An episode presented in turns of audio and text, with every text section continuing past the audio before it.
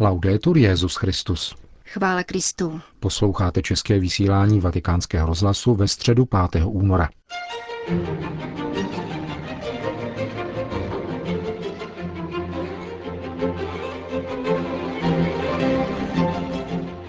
Papež František hovořil na dnešní generální audienci o svátosti Eucharistie.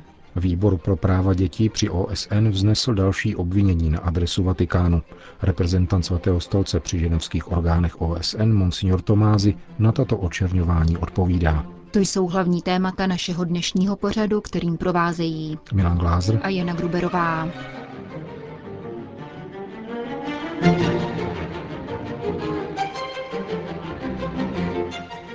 Přes pokračující chladné a deštivé římské počasí přišlo i tuto středu na svatopetrské náměstí přibližně 25 tisíc lidí, aby se zde účastnili generální audience svatého otce. Papež František pokračoval v cyklu svých katechezí o svátostech víry.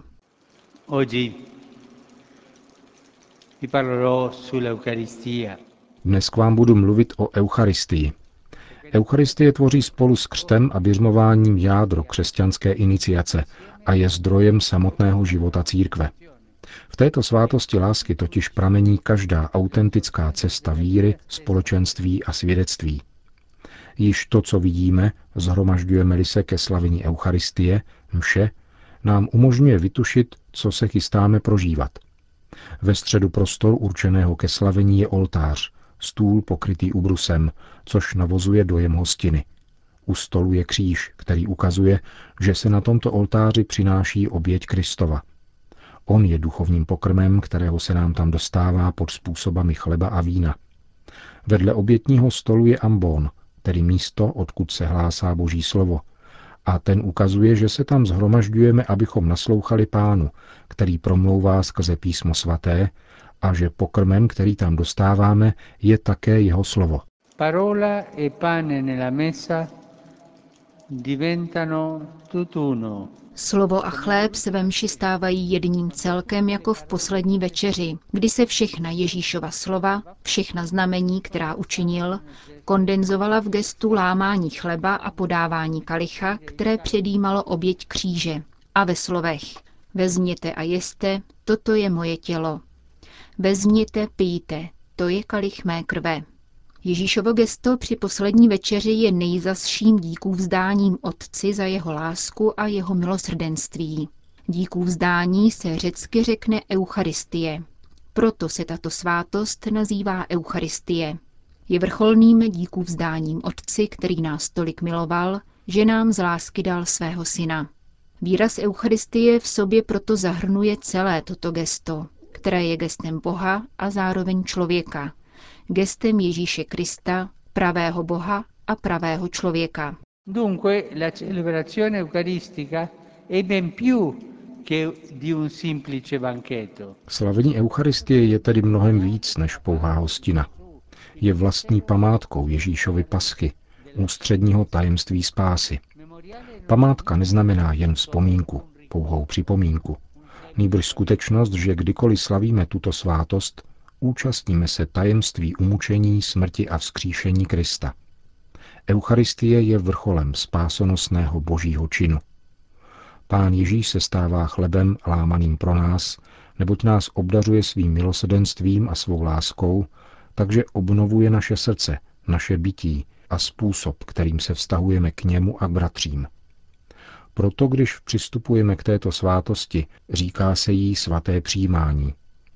To znamená, že mocí Ducha Svatého nás účast na eucharistickém stolu jedinečně a hluboce připodobňuje Kristu a dává nám již nyní předběžně zakoušet plné společenství s Otcem, které bude charakterizovat nebeskou hostinu, kde se budeme se všemi svatými radovat z kontemplace Boha tváří v tvář.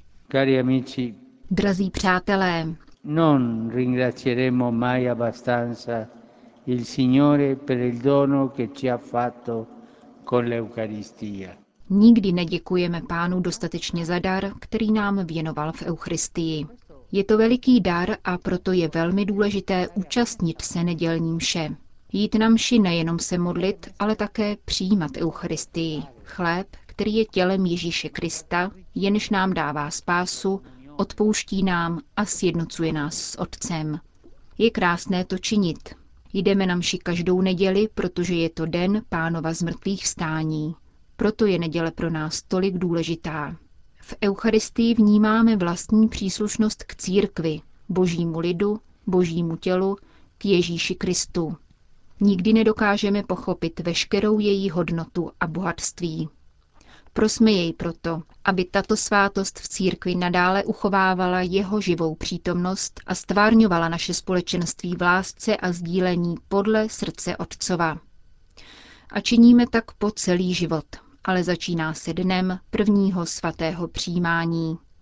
Je důležité, aby se děti dobře připravili na první svaté přijímání a každé dítě k němu přistoupilo, protože je to pokřtu a běžmování první krok mohutné příslušnosti k Ježíši Kristu. E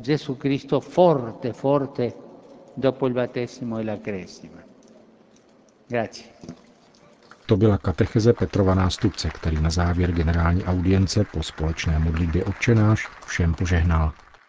Domino Hoviscum. Et cum spiritu tuo. Sit nomen Domini benedictum. Ex hoc nunc et usque in seculum. Aiuterium nostrum in nomine Domini. Qui feci celum et terram.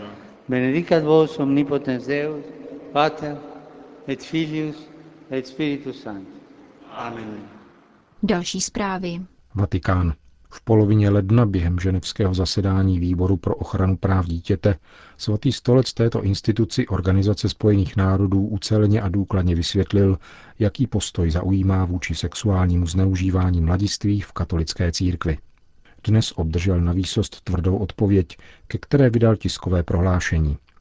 Co 18 nezávislých dětskoprávních odborníků Vatikánu vytýká, Výbor vyjadřuje hluboké znepokojení nad skutečností, že svatý stolec nerozpoznal dosah spáchaných zločinů a neučinil nutná opatření, která by řešila případy sexuálního zneužívání nezletilých a chránila před ním děti.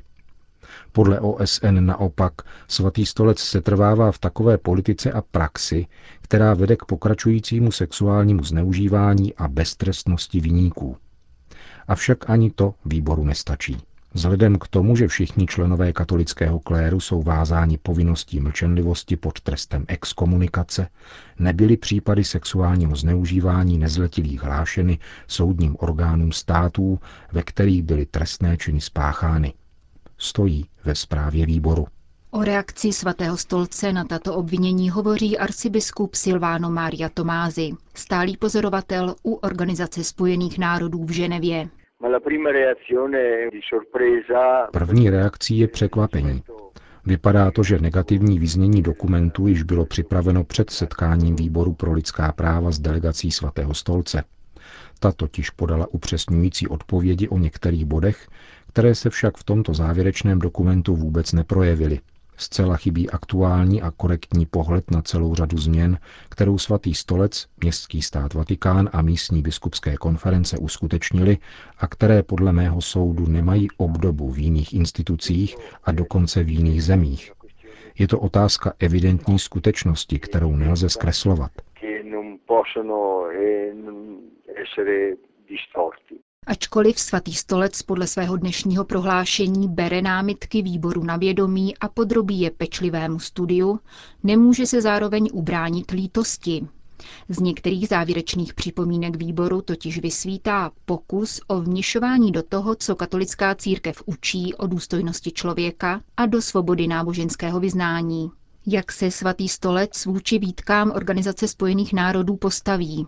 La Santa Sede Svatý stolec odpoví, protože přistoupil k úmluvě o právech dítěte. Ratifikoval ji a chce zachovávat jejího ducha bez ideologických dodatků nebo příkazů, které jsou mimo její znění.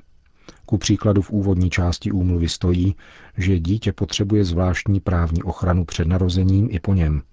Výbor pro ochranu práv dítěte nyní svatému stolci doporučuje, aby změnil svůj postoj k potratům. Jistě, když se dítě zabije, už nemá žádná práva. Považuji to za skutečný rozpor se základním cílem úmluvy, kterým je ochrana dítěte. Tento výbor spojeným národům neprokázal dobrou službu, když apoštolský stolec nutí, aby změnil své učení, o kterém nelze vyjednávat. Apoštolský stolec opětovně poukazuje na své úsilí hájit a podporovat dětská práva v souladu s úmluvou o právech dítěte a ve shodě s morálními a náboženskými hodnotami katolické nauky. Čteme dále v dnešním tiskovém prohlášení. Tuto snahu svatého stolce nejprve spojené národy ocenili a tvrdili, že Vatikán požadavky úmluvy údajně naplňuje lépe než ostatní země. Proč tak náhlá změna?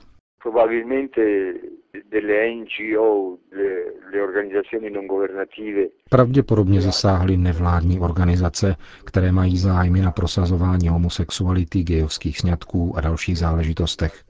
Předložili své připomínky a posílili ideologickou linii závěrečné zprávy výboru. Svatý stolec však nemá co skrývat a na základě zjevných faktů bude nadále v klidu vysvětlovat své postoje – Budeme odpovídat na všechny případné otázky, abychom dosáhli cíle, o který se jedná, tedy ochrany dětí. Dnes se mluví o 40 milionech případů sexuálního zneužívání dětí. Bohužel některé z nich se týkají církve, byť v mnohem menším rozměru v porovnání s děním ve světě. Církev však reagovala a pokračuje v tom. Musíme naléhat na politiku transparentnosti a nulové tolerance sexuálního zneužívání. Jeden jediný takovýto případ už je příliš. Zdůrazňuje arcibiskup Tomázy, stálý pozorovatel v ženevském sídle Spojených národů. Vatikán. Ve čtvrtek 3. dubna přijme papež František na soukromé audienci Alžbětu II., která je hlavou Commonwealthu a anglikánské církve. Anglická královna s manželem Filipem, vévodou z Edinburgu, přijede do Říma na pozvání prezidenta Italské republiky. Tato oficiální návštěva se měla uskutečnit již v loňském roce, avšak tehdy královský manželský pár pozvání odmítl ze zdravotních důvodů. Stejně tak na zahajovací mši nového pontifikátu zastupoval Spojené království vévoda z Gloucesteru. Britská panovnice se s papežem Františkem setká poprvé, zatímco Benedikta XVI. pozdravila v rámci jeho apoštolské cesty do Anglie v září 2010. V roce 1961 Alžbětu II. přijal papež Jan 23. Brusel. Evropské země vyvážejí stále více vojenské techniky na Blízký východ. Vyplývá z výroční zprávy Evropské unie, na kterou upozornil vatikánský deník Osservatore Romano. V roce 2012 vzrostl evropský zbrojní export do blízkovýchodních států o 22% oproti předešlému roku. Finančním objemem 40 miliard euro tak dosáhl prvenství v regionu. Prvním zákazníkem evropských zbrojovek je Saudská Arábie, dále Spojené arabské emiráty a Omán. Evropský zbrojní průmysl nicméně vydělává také v jiných částech světa, Indii, Pákistánu nebo Číně a často přitom porušuje omezení, která na vývoz zbraní stanovila sama Evropská unie, píše vatikánský list. Istanbul. Na sklonku ledna byl v tureckém hlavním městě prezentován pod titulem Aziz Pavlus překlad 20 katechezí Benedikta XVI., které vznikly k roku svatého Pavla. Ke svazku napsali předmluvu konstantinopolský ekumenický patriarcha Bartoloměj a milánský arcibiskup kardinál Angelo Scola. Práci na knize podnítila benátská nadace Oasis, která usiluje o dialog mezi křesťanstvím a islámem a již více než deset let zpřístupňuje texty církevního magistéria v orientálních jazycích. Dosud se zasadila o dvojí vydání katechezí Benedikta XVI. v arabštině a nyní ve spolupráci s Tureckou biskupskou konferencí vydává první experimentální turecký překlad, který svěřila místním řeholníkům a lajkům. Konec zpráv.